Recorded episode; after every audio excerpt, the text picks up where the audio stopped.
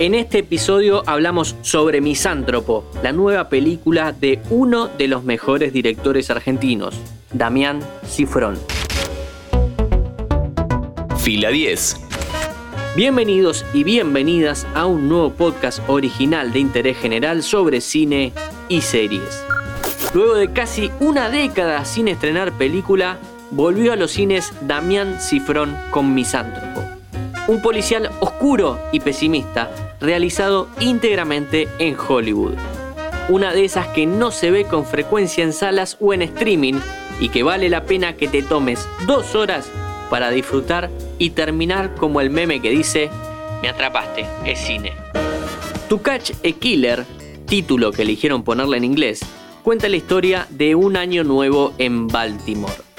Mientras los fuegos artificiales estruendosos iluminan el cielo, un hombre decide abrir fuego desde un departamento. 29 son las víctimas fatales del hecho, con la particularidad de que fueron seleccionadas completamente al azar. Puede parecer una cosita chiquita, un detalle menor, pero es importante aclarar que para la película tiene más sentido el título en español que el título en inglés. Porque el filme no trata sobre catch a killer, no es sobre atrapar un asesino.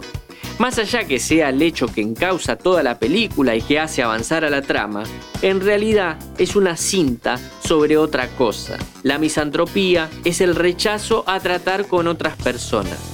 Esto le pasa a nuestro protagonista, al antagonista y a la sociedad que este último desprecia. Yendo de menos a más, por un lado, el personaje de Ben Mendelssohn, el jefe de investigaciones del FBI, Jeffrey Lamarck, es afectuoso con su pareja y como mentor es hasta cariñoso. Pero la competitividad dentro de la fuerza donde trabaja lo distancia de sus pares y pretende llevar la investigación casi en solitario, confiando en dos personas solamente.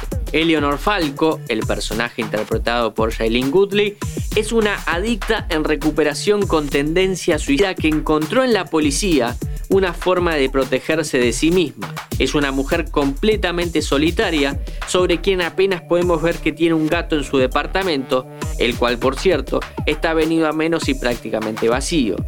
Inclusive en los momentos más duros que le toca vivir durante la película, es fría, calculadora y cuando intenta abrirse y ser un poco más cálida con alguna víctima, inmediatamente se vuelve a cerrar. Siguiendo esta línea, el máximo exponente de la misantropía es nuestro antagonista. El asesino de Baltimore mata socialmente.